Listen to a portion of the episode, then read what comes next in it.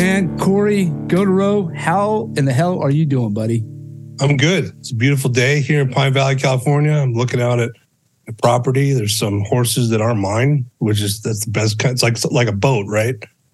You you want to go on the boat, but you don't want to own the boat. So I get to look at them. I don't have to pay for them. Nice. Do you get to ride them? Uh, I haven't asked because I don't know. There might be a weight limit. I don't know. I don't know how that works. you got to check the rear, man. It's on the sticker on the back. the door tag. Yeah, just pull the tail up and check it, man. It's right there. no, I'm good. I'm good. uh, oh shit, man! So you start your morning off with some fucking brown nectar, man. You know what I start my morning off I with, do, man. Come on. Yeah, yeah, that's a special freaking red, white, and badass brew roast just for FU California. Oh man. Um, and pe- people think that you know people are going to think yeah he's just doing that because he wants to sell. Now I actually do drink it. Um, I I not really a coffee connoisseur. I don't really care what coffee I drink, but I drink yours because we buy it from you. so I I I could you could put twenty cups of coffee in front of me. I couldn't tell you the difference because I put peppermint mocha cream in there. You know what? I like peppermint mocha cream, man. As a matter of fact, I'm in around the uh, Christmas time. I'm going to make a peppermint mocha, but it, your customers are the ones that like it because they, They keep do. coming back for it. they keep coming back. They like the whole. They like the both the ground and the whole bean, and it seems it seems to be doing pretty well. Fuck yeah, man! I love it when I get a plug, dude. That's awesome. Right, right at the rip, man. Plugs are great. they are, and nice, hot, brown, beautiful nectar just hits my tongue like a savory sip should. Uh, wow, I just did my one eight hundred voice on there. Um, so that's that's your studio you got you got there. Where this, this is it, man. This is it. So check this out, man. I I've known you for a little bit now, and we've talked, but I didn't know that you really had some hardship, you know, gone on in your life, and you know, not everybody goes through the same hardship, and yours really didn't. You had a pretty good childhood, man. So um, you didn't really start your hardship kind of until you had sh- shoulder surgery. no, yeah, you're right. I mean, I had a very good childhood. I didn't have to worry about anything. I had my parents were great. My my dad worked hard. I my and my mom stayed home and raised my my brothers and I, and we we saw what hard work was. But I, I guess we didn't really understand it because we. It, well, I still got smacked a lot. I, I don't want there to be any confusion there. Uh, there there was discipline, but we, we never had to worry about you know food on the table or things like things like that. I, I never even crossed my mind until I, I got old enough to understand that people had those problems. Um, so it, it was you know what's the that quote soft soft times create soft mid hard times create or wh- whatever that quote is so at the time uh you know before september 11th it was my my generation was raised pretty soft as we now know um it's created I wouldn't say pro- soft. Would I wouldn't say soft though, man. I mean, I think our generation. I mean, maybe a little softer than the previous generation, but I mean, you're saying smacked. I mean, I got the same thing, man. You know, well so I- we have the greatest generation right yeah, depression, uh, World War II, everything. And then that led to our parents who were, they went through the, the Cold War, the Gulf War, maybe some of them Vietnam. And uh, that's when the media started changing and, and was going against the the war and people were coming home and my uncle was in the 101st Airborne, and um, when he came, he came home from Vietnam, came back and landed in San Francisco, and, and that didn't that didn't go well, as you can imagine. Sure. And the quote you're talking about, man, was hard times create strong men, strong men create good times, good times create weak men, and weak men create hard times. Yeah, I was paraphrasing.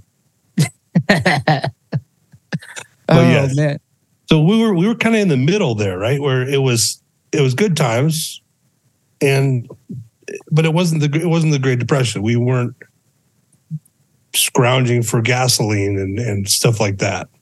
Um, so I, you know, I, I, got to the point where, uh, uh, yeah, I was I was playing football, like you said, playing football, hurt my shoulder, ended up having to get shoulder surgery. Uh, I, I tore my my labrum, and they went in and reconstructed it. It was open surgery, and that's when it was uh, I think the early 2000s. So kind of when the whole opiate thing started. I started or maybe, maybe towards the middle of it. I'm not really sure. But that that took me down a, a dark path where, well, I don't feel any pain anymore. You know, yeah. not not just physical but emotional as well. And growing up without having to deal with you know parents being divorced or or worrying about food on the table, etc. Um, anytime something would happen, I did not have the resiliency to get past it. I didn't know what to do. So those, you know, those Norcos that you take for your shoulder, they they start helping negatively in other ways in your life. So you use the opiates to really just start coping kind of with like, hey, why is this happening to me? This kind of sent you down a depression state having your shoulder surgery, which I mean, that's understandable, right? You're like, oh man, was, you know, what's going on? You know, but you, you've really kind of been taken care of your whole life. So resiliency mm-hmm. wasn't a thing for you. It was just, you're like, wow, now I'm broken. Now what?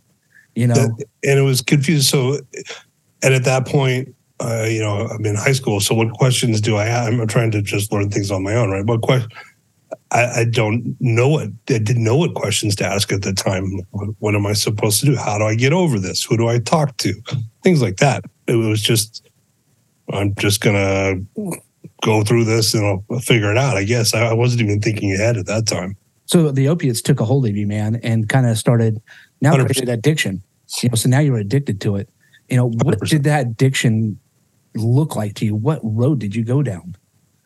Uh, I went very, very low. Um, I had a, at the time, well, just so you, just to to say now, I have a, a beautiful wife and two beautiful daughters. But at the time, back in high school, I had a, um, high school sweetheart girlfriend, and and that was ruined from from that. Um, I lost some friends.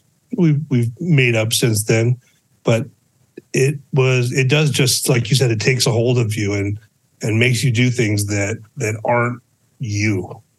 My yeah. ethics and values kind of went out the out the window, and you can't see it. it. People all around can tell you you're being stupid, and and until you see it, there's nothing you can do about it. How did the friendships and the relationship get ruined? Like, what did what? I know the opiates caused it, but what did you do? Um, it, I I turned into a different person. I was mean, became very mean, uh, mean and very short fuse. Things, like, and that's not me. And you know me now. I'm I'm pretty easygoing, pretty laid back dude. So, yeah, I wouldn't want to see you mean, man. it it you know looking back, it's it's sad to see that, or sad to think that that was me at one point. But we, you know, I, I moved past it, and I, I know how many, not just veterans, but how many people have to have had to deal with that or are dealing with it, and it's it's not easy. No, I mean, uh, opiate addiction is hell, man. You know, addiction period is is is just hell. You go down this road, and it really consumes your life. I mean, because now you're not thinking about a job or a girlfriend or a friendship. You're just thinking about how the fuck am I going to get my next fix? And at that time, it was the doctors. They, they, they were just, uh, I mean, I had prescriptions. And they just refill the prescriptions just willy nilly, like, yep, need more, need more. Yeah. I think at one point I was taking like 12 Norcos a day. Um, and I, I was not the size that I am now. I, mean, I was probably 100 and 185, 190 pounds. So and yeah, I get them refilled no problem. I know things have changed drastically since then. Well, you know, we'll get into it later. But I, I've worked in healthcare, and it's you, you can't even go to the ER and get um, opiates unless your you know your legs cut off or something crazy at this point. So the the pendulum has swung so far in the other direction. It's it's interesting. Well, it's still an epidemic. Yeah. No. Oh yes. I mean, Fentanyl. Yeah, man, that's we'll we'll definitely be getting into that. What uh so you went down now you're going through this dark road. How did you recover from the opiate addiction? my family actually um they i, kind of quit cold turkey on well i tried, I tried to wean off the last of what i had and then and then i stopped and ran out and got very very sick it was miserable achy you know your whole body hurts it's like the, the flu times a thousand and um it my it, it was a difficult time for my very you know, what I put my family through was was very difficult as well because they were trying they were just trying to help me, but at the same time they didn't know what what I needed. I didn't know what I needed. It's a it's a messy situation. So you didn't go to rehab? No. Wow. I mean, that's I mean, you know what? That's awesome that they were actually there to help you and you know, got you to health, you know, because that is not a I don't think that's a very common thing. I, You know, I probably wouldn't be here if they weren't there to help me. Probably not. I mean, 12, I don't know that much about Norcos or opiates, you know, to be 100% honest. But, you know, I do know taking 12 is probably not recommended by a doctor. I mean, maybe one or two, uh, maybe, Yep. you know, but popping 12 a day, man, that's, that is insane, dude. So you got, you got healthy, man. You got, your parents were there and really they kind of, they kind of bonded around you, gathered around you and like, all right, man, we're here. You know, very supportive. It sounds like they're pretty supportive parents and they were like, "Hey, we're here for with you, man." Did that bring you guys closer? No, not at the time. because I was still uh you don't lose the mentality immediately, right? It's it's you're still mean, you're still you're still angry, you're still conf- I think a lot of it stems from confusion. How did this happen? How did this happen to me? Why did this happen to me? You know, a lot of blaming, right? A lot of why why me? A victim mentality. Why me? And I'm sure we'll talk about it lately, but I don't put up with that shit anymore. yeah, I There's mean, no why. There's no why me. Why why me? What make it be me? I'd rather be me than somebody else. Am I supposed to pick somebody else for it to be? No, I'll go through it. I'll get through it. Yeah, you gotta stop. You gotta stop blaming everybody else, man. And Yeah.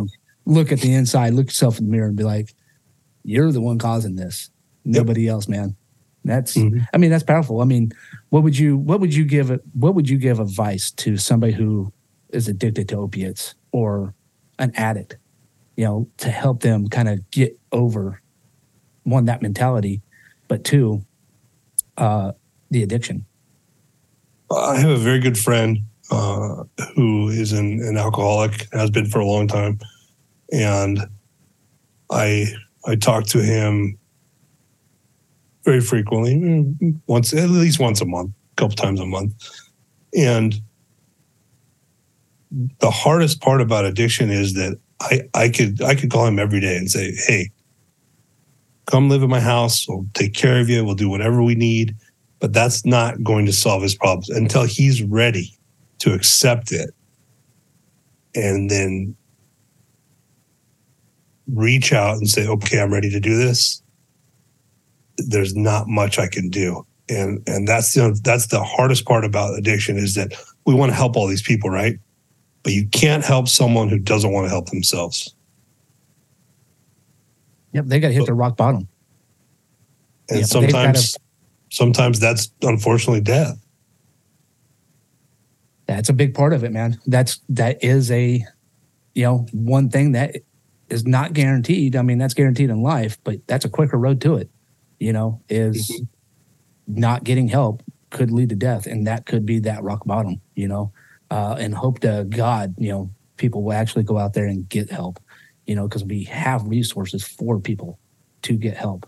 We, we do have a ton of resources. The VA has a lot of resources. The county has a lot. Of, San Diego County, obviously, the county has a lot of resources. It's just uh, pride. Pride is a big factor, especially with veterans. You know, I'm, I'm too proud to go get help, or veterans males. Um, but yeah, pride, and they're just not ready to accept the fact that that uh, there's different steps in accepting it, right? There's accepting that okay, yeah, I shouldn't be doing this, but there's way too much stuff going on in my life, and I have to suppress it with X, Y, Z, whatever whatever that is, right? Yeah.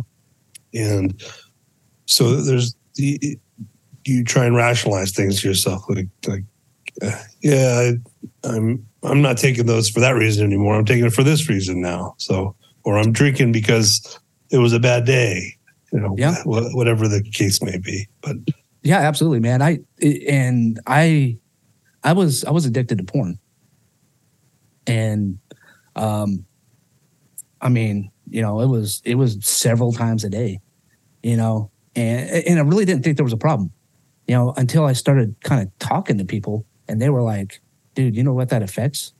And then I started researching it, and I was like, "Oh my god." and I got off of it, and not immediately, but uh, well, almost immediately. You know, the dopamine in my brain was like, you know, like, hey, you're not giving me that high. You're not giving me that high. You know, because I also lost satisfaction with having, you know, having sex with real women. I mean, you know, because I'm not getting the pornographic sex with real women. You know, and it caused a problem. I mean, mm-hmm. it did cause a huge problem, caused intimacy issues. You know, it was gnarly, man. So you, it's, uh, it's interesting that we. Well, let me let me ask you a question. So when you, when when you stop that, did you replace that that um, loss of dopamine with something else? Yeah, I did. So um, when I, when I Holy shit, I would be jacked all day long if I drank my coffee. I mean, I'd be freaking bouncing off the wall. I'd be running on the walls, man. I wouldn't wear out the carpet, I'd just wear out the walls.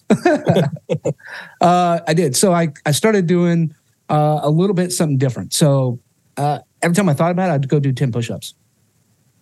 Hmm. You know? So I was like, hey, do 10 push ups. Boom, boom, boom, boom. Uh, it's like it's like the rubber band thing. Yeah, yeah, uh, uh, but I don't really do a whole lot of push-ups anymore because I don't think about it. Now I just do push-ups. You know, I'm not thinking about porn. Um, I'm thinking about now my mental health and my physical health. Um, it took a toll. It was it was uh, kind of crazy, actually. It it actually changed the way I started thinking and in um, talked to Tony about this, and freaking my head got a lot clearer. And that's what was amazing about it. It was just like, wow, like I'm not getting that dopamine. You know, now I'm getting back to uh, a baseline. A base, well, yeah, a baseline. Well, a new normal, right? Because uh, you know, once you're an addict, and I think once you're, uh, you know, you've been injured or something like that, you're never normal. You're never, you're never going to go back the way you were. So, so that's that's a good good point you brought up there. You're never normal. And I, I think that we need to point out that nobody is normal. Oh, yeah. 100%. There is no normal. Yeah, what is normal? You're the weirdest guy I know. uh, shit. I like to keep it weird, man. You know, people think that they they strive to just be the status quo or or I just need to get right here and everything will be good. No, that's not how it works. Well, we'll definitely. So works. we're gonna get we're gonna do it. So we'll get into it. We're gonna keep going with your story, man, and we'll do the that conversation piece after, man, because I do want to get into this. Um, so what? Uh, so you you kick the dopamine, or you kick the dopamine. You uh, see, I'm thinking about dope, man. Uh, you kick the uh, uh, the opiate addiction. Yep. And then how did your so your life kind of change from that point on, right? So you kicked it, and then what? After you kicked the opiate addiction, what happened? So uh, I still had all the problems that I had before, all the, all the resiliency issues, uh, no way of coping, you know. And uh, again, this is not a. I'm not blaming anyone on this, but I, I was not taught how to cope, and that's my problem, not anybody else's problem. Uh, you know, I'm pretty sure the internet was around, and there's lots of books that I could have read. I and I didn't. So yeah, I ended up leaving. I went to uh, uh, Montana State University from. so I'm from here, from San Diego. Went to Valhalla High School. Then I went to Montana State University with a friend. I can tell you right now, school is is not not for me. I'm I need to be hands on, or I don't do well in a classroom. Don't do well sit, sitting around for very long. So um, I did really good in some of the classes that I really enjoyed. Business, uh, entrepreneurship was one of them, and uh, the rest of them I I don't really remember going to them all that much. But I did have a great time in Bozeman, Montana. That was that was fun. Um, made some great friends. I was I was there for a year, and, and I still talk to a lot of of the people that I was there with. Um, so you didn't really you didn't really enjoy college, which I oh I enjoyed college. I didn't enjoy school. Oh, okay, gotcha. and so you went to uh, so then you you dropped you, you kind of left college. Yep, I and, uh, ended up going. I bounced around different colleges. You know, from I went to Cal State, uh, Hayward for a little bit. That didn't work out, and then came back to San Diego. Went went to some different schools around here. I ended up, um, I had some friends that were, or I had a really good friend that was a, a firefighter for Sycuan at the time, and one of the one of the Indian reservations here in San Diego, and I said, you know, maybe that's more what I want to do because I enjoyed football. I enjoyed the physical activities and and being part of a team, right? So I was trying to figure out how to do that, and meanwhile, still never really resolving any of these issues that I had before. Um, so I joined the San Diego San Diego County Fire Authority Reserve Program, and I think it was 2000, 2008 and I worked at the Boulevard, California station as a firefighter EMT. And that's kind of when I got the taste for medicine. I, I really liked the medical calls, not so much. You know, I really don't like the heat. I've got uh, my mini split air conditioning and my regular air conditioning on right now. So I'm not, I wasn't really about the heat or getting into a fire, but the medical stuff, I really enjoy. It's it's solving a problem and you're, you're able to solve a problem, see a problem, solve a problem, and see the results immediately or not, right? And yeah. and that's a that's a big. I've I've learned that that's a big thing for me is to be able to see results quickly. Which on the flip side of that, I've had to to teach myself to be very patient. So did you? But you didn't stick with that, man. You actually you left you left that industry and went to the military, right? Uh, so the, that was a I. I got very. It it takes a lot of work to become a firefighter. Um, you have to go to school. You have to now you have to be a paramedic most places, and I was while I liked it, I, I didn't enjoy it that much. So yeah, I, I was. I was, it was summertime and and I didn't really I wasn't going anywhere. I think I was about 21, and you know, I'd already been to all the bars downtown and PB, and I already already did that whole scene, and I was kind of over it. So I I said, well, I don't want to join the Navy because then I might get stationed here. I want to do the Marines because then I might get stationed here. So join the Army. My grandfather was in the Army. My uncle was in the Army. So join the Army yeah, kept the heritage alive, man. You know, kept the tradition alive. Yeah. So you, so you joined the army, man. What did you do in the army? I picked the best job for when you get out that you can transfer to a civilian job, which is a helicopter door gunner. There are so many helicopter door gunner civilian jobs in the market. uh, I don't even know. Maybe Legoland would be about where you know, like you know, you, maybe operate a carnival ride. I don't even know. Like, so I, I don't. I kind of just threw myself in, and I didn't. I, I didn't know what. I had no. I had a little bit of drive, but I had no uh, path on what I wanted to do. I was very confused, and and I didn't realize that. You know, now mm-hmm. however old I am, with 36, that I still don't know what I want to do. And I'm okay with that. Right. But 10, 15 years ago, that scared the crap out of me because so my, my father worked at Cox uh, Cox Communications for 40 years, same job for 40 years. My older brother worked at Sport Chalet um, for a very long time, probably 20 years, and I I thought that's what you were supposed to do. And I, I am like, yeah, I can't do this. I, I there's no way I could do this. So I, that's when I just threw threw all my uh, eggs in the basket and enlisted as a 15 Tango UH 60 helicopter uh, mechanic. So you went in as a mechanic, but then you, go, you, go ahead. Then you segued into being a door gunner. How did that? How did that kind of how'd that happen?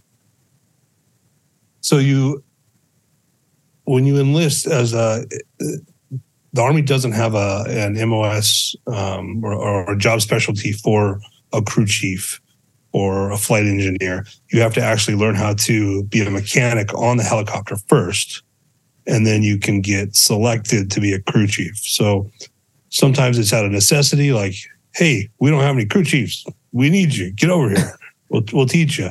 Sometimes it's out of um, that's not how it usually happens. How it usually happens is you show some interest that, that you want to be a crew chief. Some people yeah. want to be mechanics, and because they want to get it, they're they're a little smarter than me. They want to be mechanics and then get out of the army and go work on airframes, you know, like Boeing or whoever, and make a lot of money working on aircraft they they don't want to um, be the crew chief shooting the machine gun or working the hoist because there's no jobs in the civilian world or very few jobs. Right. I mean, that's a cool job. That sounds like a cool job. You know, well, in, in, real time, it's cool. You know, but after it's over, you're kind of like, mm, now what? You know, but what did you do? Where did you get stationed at? And the show wouldn't be made possible without our sponsors. Red, White, and Badass Brew. Coffee as bold as American Spirit. And Go Man Go Productions. Your vision is our mission because we see it too.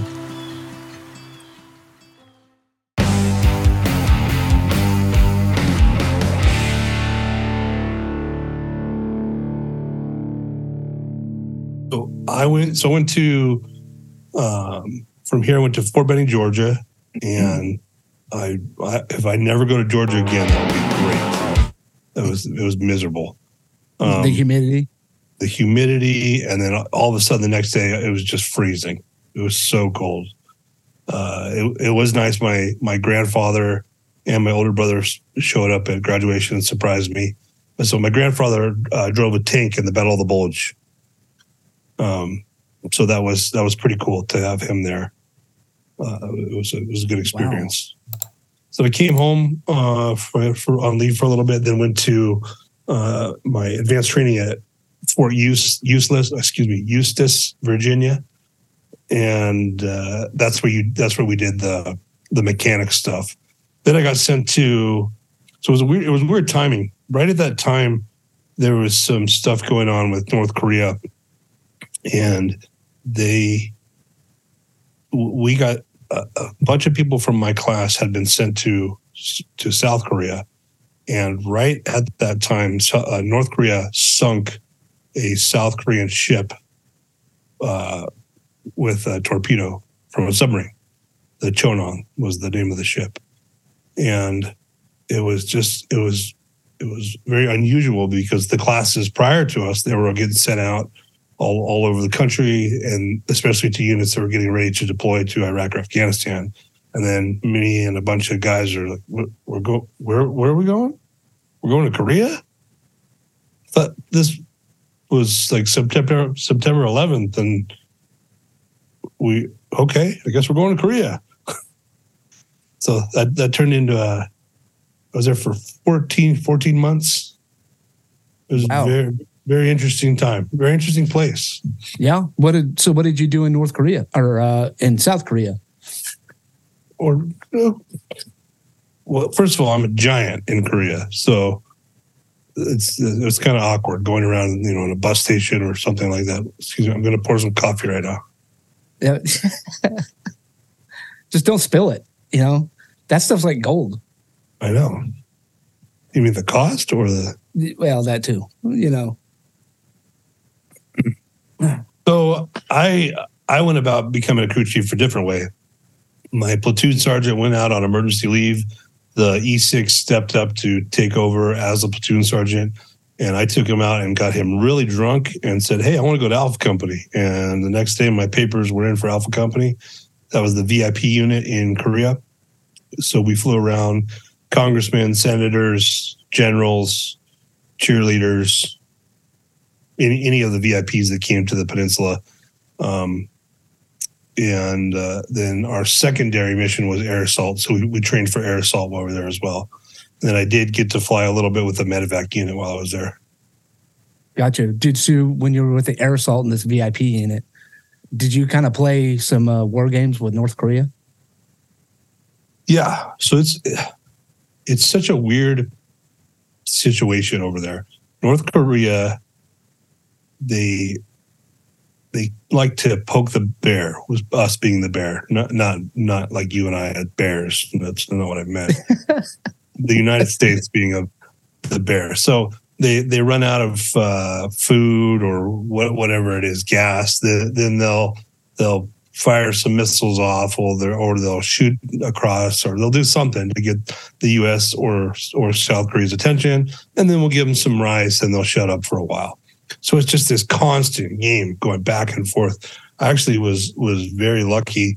We took one a general had just flown in from the U.S. We picked him up at Osan Air Force Base in in Korea, and flew him up to the DMZ. when you fly up to the DMZ, you fly real low and real fast. And you get up there, you land in the DMZ. There's there's these tank traps everywhere. Uh, it's, it's very surreal. It's very Cold War looking uh, it's it's interesting to see from from above. Not very many people get to see that. I mean, you can go on Google Earth and see it, but not very many people get to see that real time because there's a there's a line called the Papa Five One Eight that you you can't cross as a civilian in an aircraft. Only military can cross that line, and once you cross that line, everything is supposed to be secret. Um, so we get up there, and the the general gets out and I, you know, do the whole salute and everything. He takes off, and then a guy, uh, a butter bar, comes up and says, "Hey, you guys want to go on the tour?" We were just, I was just going to take a nap in the helicopter until they were done. And I said, "You want to go on the tour with them?" So we we got to go on the tour. It was probably one of the coolest tours I've ever been on. The the most dangerous golf course in the world is uh, located at the DMZ. It's it's a one hole golf course sitting on top of a bunker. Uh, the tee box is on top of, of a not, not a sand bunker, an actual bunker. and it's surrounded on three sides by minefields. So we're standing there. So you can look across and see North Korea right right there.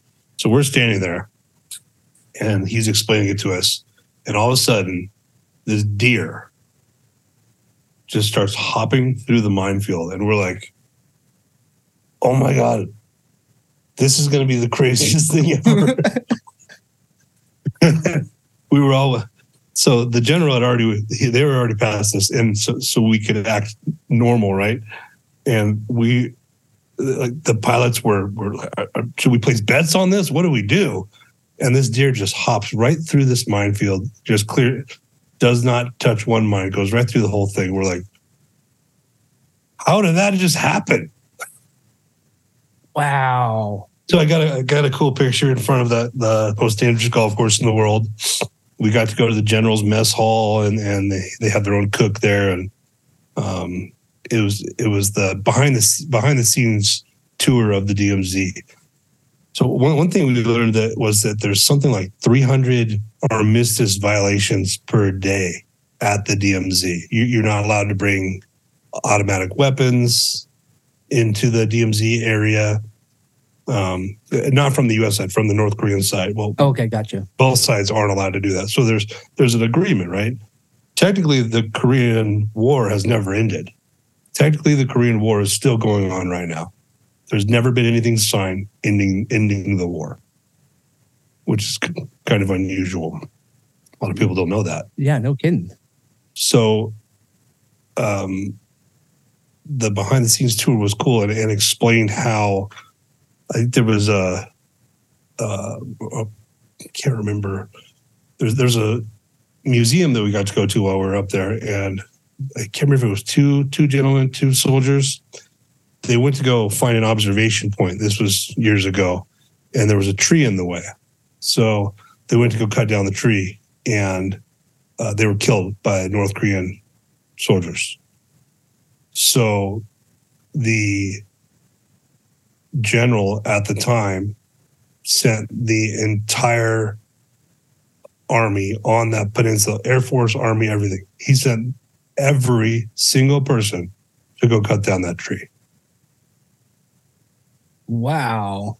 Yeah. it's a really cool story. I'm obviously paraphrasing it, but it's uh it was That's it's and so we didn't retaliate though. We didn't go back and we didn't go and you know That's the so it's a it's a double edged sword because what do you do with these people who are so brainwashed that they they don't know how to so people that that defect and come to South Korea they don't assimilate well with South Koreans and I, I don't know if it's a racism thing or uh, I'm not sure. I, I watched some documentaries on it, and they basically just say that they don't fit in well. They they don't they don't get what to do. They don't understand how society works, right?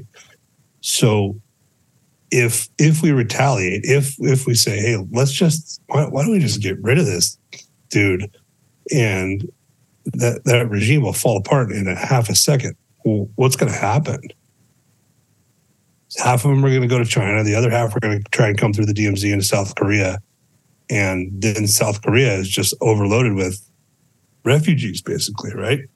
So it's a it's it's a difficult. Uh, I don't know how you solve that problem. yeah, I mean it sounds like an unsolvable problem. And not only that, but you take out the the leader, somebody who's probably worse than him is going to step up. Yeah, like, And- like the cartels as, as usual. Yeah. Yeah. They're gonna step up and and take charge. You know, and nothing really is gonna change. We can't change a country. You know what I mean? That it's like a it's like a addict, right? We can't change them. They have to change within themselves. Yeah, if they change internally, then that that might be that's probably the only way that they would ever change. But you play cat and mouse though with North Korea a lot, right? Like we would we kind of entice them to like, hey, do something to us. Come on, poke the bear. They were poking the bear. We were poking the bear. Like, come on, let's let's get something going here. So we, we didn't, you know, we don't necessarily just sit back and and and watch them play these stupid games, right? We would fly up into these corridors, um, and there's observation posts, and we would resupply them, and we fly in these corridors, and they they know we're there. We so we have these the they have SAM missiles um, somehow. They also have little bird helicopters, which are made in the United States. So yeah, Got me there. North Yeah. Korea has little bird helicopters. Mhm. Hmm.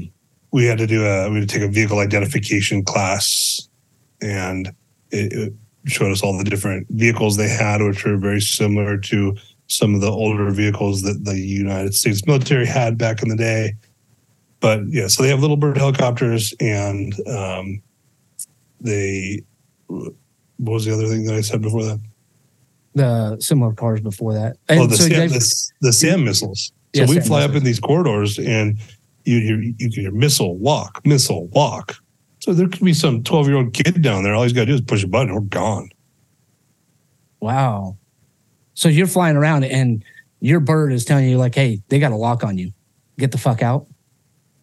So there's a there's a couple to answer the question, yes, and there's a couple, but at the same time, we don't know if that's South Korean, um, because we're we're in between both of them, right? So we're Yeah. flying in the middle of South, and we're, we're not necessarily in the DMZ. We're right up alongside it, so it could be a South Korean.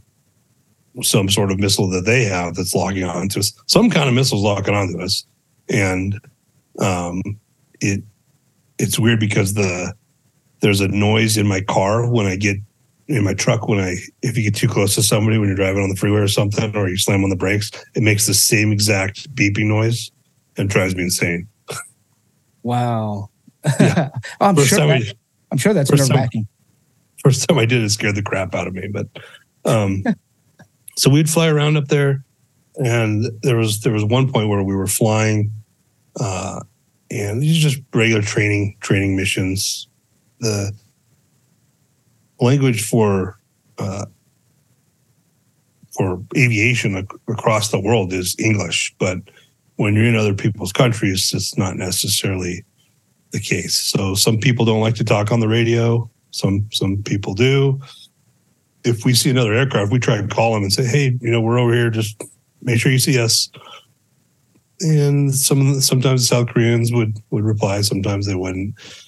But we were flying in the out of one of the corridors one time, and um, all of a sudden the, the pilot, as as we're turning around to come back, a pilot notices a, a little bird coming from the north side of the DMZ, which was North Korea. We, we had no other way to to discern where that had, had come from.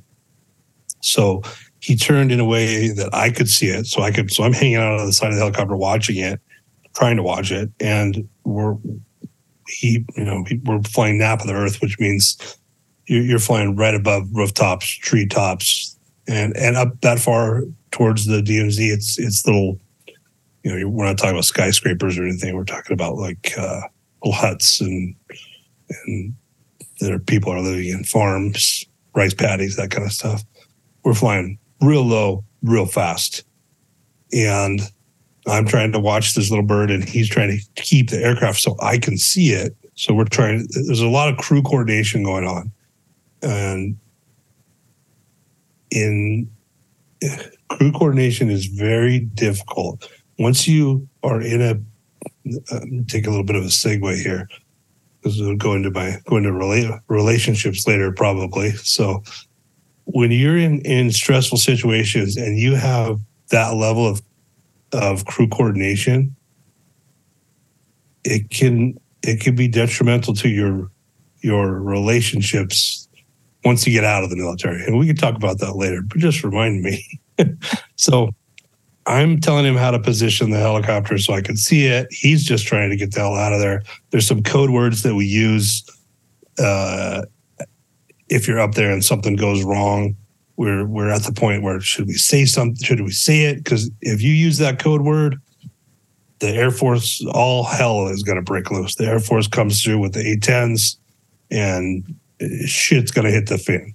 And you're going to be in a very long briefing if you use that code word in at the wrong time. But again, you, you don't want to die, so uh, we end up flying, and it, I, I don't even know how long that went on for. We did go back, uh, so so we broke up. We it finally broke off and went back north, and we just hauled ass back down south. We don't know if it was a South Korean helicopter or North Korean helicopter. We don't know what it was. Um, it could have been just a South Korean helicopter screwing with us and training and not talking to us on the radio, or it could have been a North Korean helicopter. It was it was a very surreal experience to be chased by another helicopter. And also, obviously, little birds have weapons. yes, uh, they can. They can. Yeah. So, I mean, it could be, you know, deadly. It's not just a helicopter flying around. You know, uh, with nothing on it. It's got payloads. It's got weapons. And it, and it wasn't just like, hey, we're behind you for a little bit. It was they were behind us for a lot of bit, and we were going real fast. Yeah. I mean, shit, I'd, I'd be nervous. You know, first time I was in a helicopter, they shot the flares off. Man, my ass cheeks clenched up so damn tight. you know, I was with uh, a bunch of SEALs, and literally, I was sitting between the dude's legs, and uh, we were packed in tight. Um, and we had an interpreter that was strung across us. He was laying across us. It, it, it, was it was a fucked up mess, man. And so we're sitting there, and I all of a sudden they shoot flares, man, and I'm like, oh god, this is how I'm gonna die. And I clench up, and this fucking seal behind me, I say whisper in my ear, but you're not whispering in a helicopter. No, no. he, he goes, can you do that again? I was like, oh my God. I was like, that is that's too much, man. I'm like, you know, I'm over here trying to act like a hard ass, you know, because I don't, and I've never been, you know, with these guys before, so I don't know these guys. My first time with them, and I fucking jump at flares, man. Yeah, and I have no idea why they shot the flares off. Sometimes they randomly go off. yeah, this could have been, and we were flying low, man. We were going into a compound, so we were going into a compound in the middle of Afghanistan. Oh, and, maybe it's like, hey, hey, uh, we want you to know we're here. Or sometimes because the button's right there, sometimes you can bump into the button. it's probably interpreter, just like, oh, shiny things. oh man, it was funny when we landed these guys were talking, you know, and they know each other. And I'm over here like, what are they doing? And I was like, oh, I get the gist. So they were talking and they opened the door up and flung the interpreter out. I mean, just tossed him out like a rag doll. So I was like, I was like, that is funny. He hits the ground. He's kind of like, uh, like what the hell's going on? You know, I follow suit, jump out with him. Uh, you know, and the guy's just still on the ground going like, uh, what do I even do? yeah, it was interpret. it, yeah, well, there was no talking at that moment. Uh, but man, they had us dialed in though. We landed, and about two minutes later, they shot, uh, I think, a mortar or RPG in that general direction. You know, they had us locked in pretty good. I was like, oh my god, uh, that was my first taste of combat. You know, I was like, yep, I'm gonna die. yeah. yeah. They you know? they uh, they say well in, in Vietnam uh, the helicopter pilot and crew chief's life, lifespan were not very long, but they say if you if you do 20 years as a crew chief or or a um, helicopter pilot, you, are it's you'll be in an accident at some point. Oh, I'm sure. Um, I'm sure they would. Yeah, it was it was crazy. Uh, but after that time, I loved flying in helos. So you got so you got medically retired, right? Out of the uh, got, medically separated.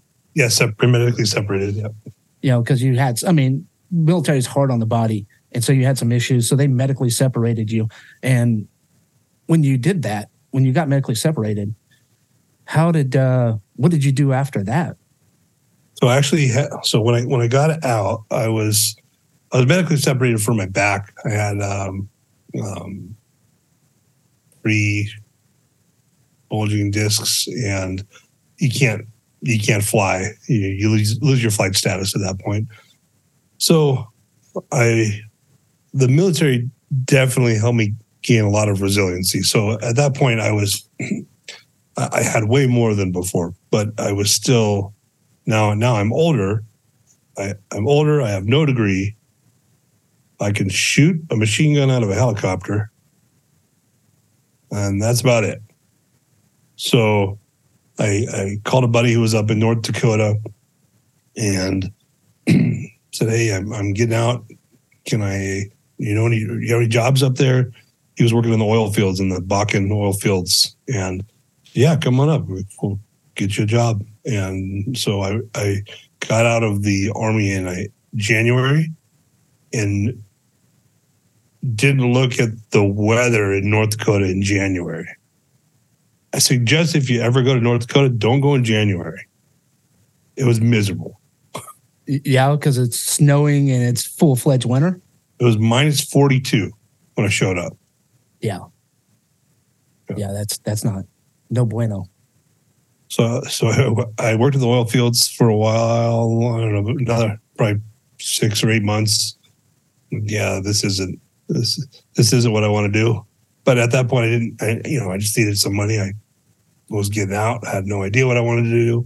The the GI Bill is is huge. Uh, I, think, I think everybody should use it, whether or not trade school or or regular school. But I ended up going back since I was in North Dakota. I went back to Montana State. so at that point, I uh, was a little bit older and I again changed majors like four times. Still had no idea what I wanted to do. I was working as a bouncer, living above the bar, drinking a lot, very confused, and um, I again I, I, was at a point where I was kind of lost. Uh, uh, you know where where do I? I'm getting older. All my friends around me have now graduated. All my friends that I went to school with, you know, high school with, have now graduated, and I've I've got what what am I doing? I live downtown. I'm drinking every day, and I just keep. It seems like I just keep running away from these these problems instead of hitting them head on. So, what did you do? How'd you head on the problems? Um, I I think I finished out the year there at school, and I wanted to get into. I, I liked the flying stuff. But then I I remembered that from before that I enjoy the medical stuff, and I, my EMT had lapsed, so I went and got my EMT again. And then I said, you know, what, I'm gonna let me move back to San Diego, run run away from my problems again, and uh, let's see what I can figure out when I get there. And when I got when I got back here, it it was just a mess uh, it, it made made me even more depressed. My friends were even further. Some were even going to some were going to law school and and things like that. And and then I had some toxic friends who weren't you know helping me go, go anywhere, get anywhere. And that that goes back to the the saying, you know, surround yourself with people that are smarter than you. Sure. And if I'm ever in a room and I'm the smartest person in the room, then there's a lot of dumb people in that room. So,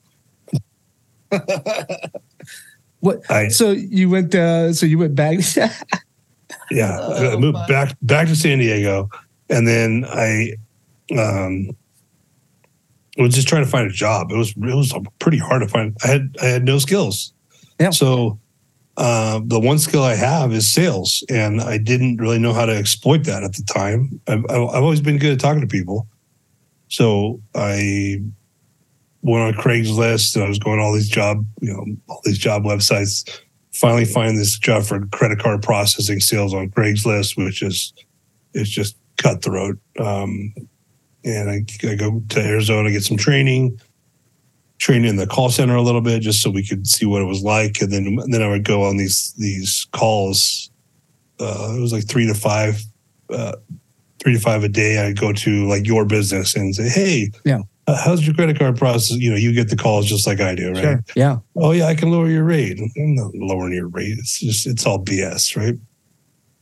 And I started to feel bad because I was locking these people into uh, locking small businesses into long term contracts that were screwing them over.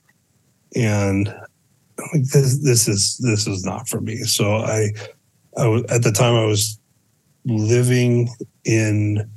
My friend had bought a house and I, he was remodeling it, and I was living on a mattress in his kitchen, and getting you know dressed up to go to these calls to look like a professional business person or person and then coming back and living in a mattress and then in the kitchen. And then finally they they started to move in so i had to move out. So then i would go on i was on tinder and and other things just going from place to place trying to find a place to to sleep for a while. Wait so you would you would hook up with these women and you're just using them for a place to sleep like oh i have, have to stay here for a while. Like i have two i have two daughters so i would not hook up with any women Oh, yeah, wink, wink, nod, nod. I would make friends with them via the yeah. internet. Yeah, yeah, just short-term roommates with benefits. and uh, so yeah, I, I mean, it wasn't. I was trying to find someone to to date at the same time, so it was mutually beneficial for me, I guess you could say. um, and I'm like, this is not any way to live. So I remember just being out of money. I I just got in a car accident. Um, and everything was it, it, was just every I felt all this weight was was on top of me, right? And then respiratory I said, I just need to get my I just need to start school. So respiratory school started on Monday. I signed up. It was like a Thursday. I signed up and um, to become a respiratory therapist. Went through school and didn't didn't really like it too much the first years, mostly in class, and then and then they sent you out to the hospital. Once I got to the hospital, I'm like, man, this is this is something that I could do. I yeah, so you found a passion. You found something that you really enjoyed as respiratory therapist. It, it wasn't necessarily the job; it was the helping people and seeing the immediate result. Right? Nice. Yeah, I'm I'm I'm kind of an immediate result kind of guy, which which is difficult, but I'm working on it. Work in progress. Yeah. So you so, so you went to respiratory therapist school. You went through that, and how was it being a respiratory therapist? the respiratory therapist is kind of like the redhead stepchild of the hospital. Um, you, they don't really make very much money for the hospital. They're kind of a, you're kind of a. The way I explain it is, you're the paramedic of the hospital. When shit hits the fan, they call the RT because when somebody's not breathing, that's a problem. So they call the respiratory therapist. Uh, I worked at Sharp Grossmont, and then I worked to went over to the trauma center at, at UCSD. And Sharp Grossmont was I, I learned more there than I probably have in my entire life. There was one respiratory therapist in the emergency department, and I kind of positioned myself in a place. Nobody liked to do the. Nobody liked to work in the ER because it was so busy and it required work. Weird, huh? Yeah. uh, but I loved it because a 12 and a half hour shift, I'm I'm done, I'm home, and then I just pass out. I I get so I get that adrenaline rush that I got from the helicopter, we'd have mm, some nights multiple codes um, a night coming in, and I'm there working with the physicians. I'm at the head of the bed. I get to see everything and and I'm a little I was a little bit older then. You know, a lot of the nurses had just graduated school. I had been through the military. So now these things that I had done before are starting to become positives instead of I started looking at them as positives instead of negatives. Before it was I'm just some dumb military guy that with no education. And now it's no. I I've seen some shit. I've done some shit. If you have a heroic story you'd like to share it, get in contact with us. Our information's in the bio. Also, don't forget to hit the subscribe, like, and share. And then I'll see you on the next episode, badasses.